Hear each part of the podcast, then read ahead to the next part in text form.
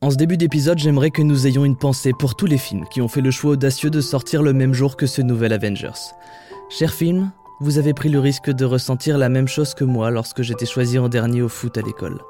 Vous avez pris le risque de ressentir comme moi quand, en 4ème B, Jennifer Pinson a préféré sortir avec mon meilleur ami, David Berthelot.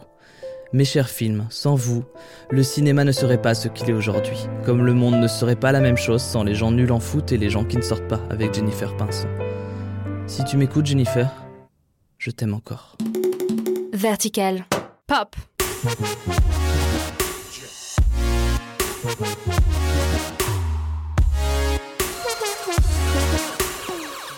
Il y a des jours comme ça, on ne peut pas éluder la sortie de certains films. Les Star Wars, les Jurassic World, les Spielberg, le prochain Avatar. Pour des raisons différentes, tous ces films font partie du cinéma populaire. Le cinéma qui fait parler, que tout le monde va voir. Avengers en est clairement un. Et cet Avengers a le parfum si particulier d'un film charnière qui tourne la page d'un des projets les plus ambitieux de l'histoire du cinéma, la phase 1-1-3 du Marvel Cinematic Universe. Pour le reste, on va faire comme d'habitude, on s'écoute la bande-annonce et on en parle. Le monde a tellement changé. Qui est passé est passé. Il faut faire du mieux qu'on peut. Et parfois, la meilleure solution, c'est de tout recommencer. Bon, vous l'entendez, vous l'avez sûrement vu, les studios ont décidé de ne pas dévoiler grand chose dans cette bande-annonce tant on sait que ce film sera lourd de conséquences. Et même moi, dans ce podcast, je ne vous dirai rien. Rien du tout. Moi, je sais quelque chose. Parce que là, on est au summum du summum du spoil. Ah, le spoil, ce nouveau mot qui hante nos vies. Et oui, je dis nouveau car si tu te souviens bien, avant Game of Thrones, on n'était pas autant au taquet sur le spoil. Ben moi aussi, je sais quelque chose. Alors faisons un peu d'étymologie. On n'en fait pas souvent dans Vertical Pop.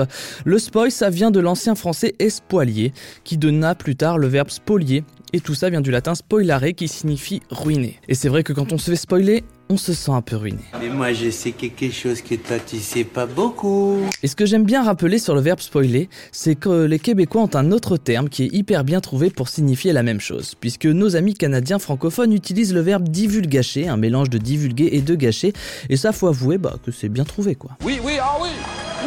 Et là en fait ce qui me fait marrer c'est que le podcast a démarré depuis une minute et que j'ai toujours pas parlé euh, d'Avengers. Voilà. Mais bon les gars je fais ce que je veux en même temps. Je connais pas, eh. je suis une je vais te fausser moi. Non mais en vrai je vais finir par en parler. Yes, you tease. Yes, you tease, my lord.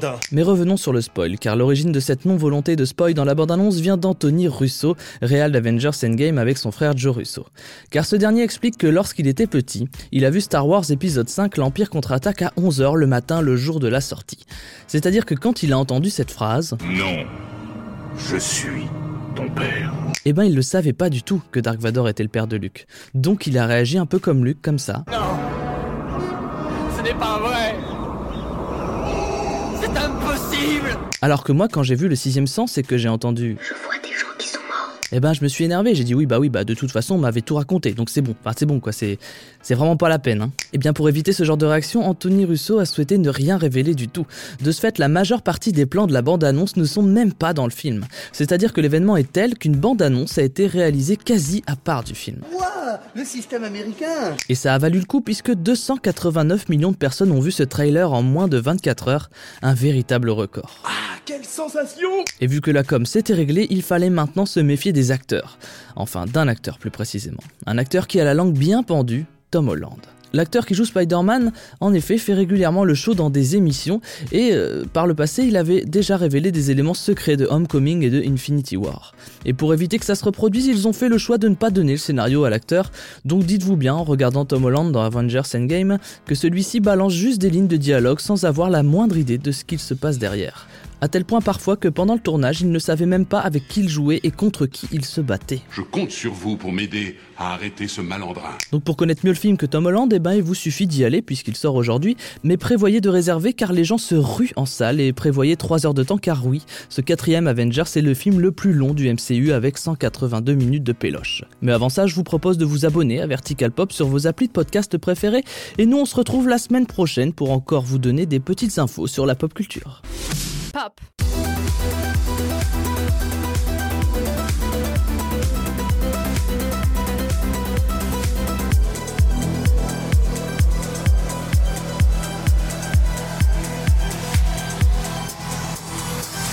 Vertical.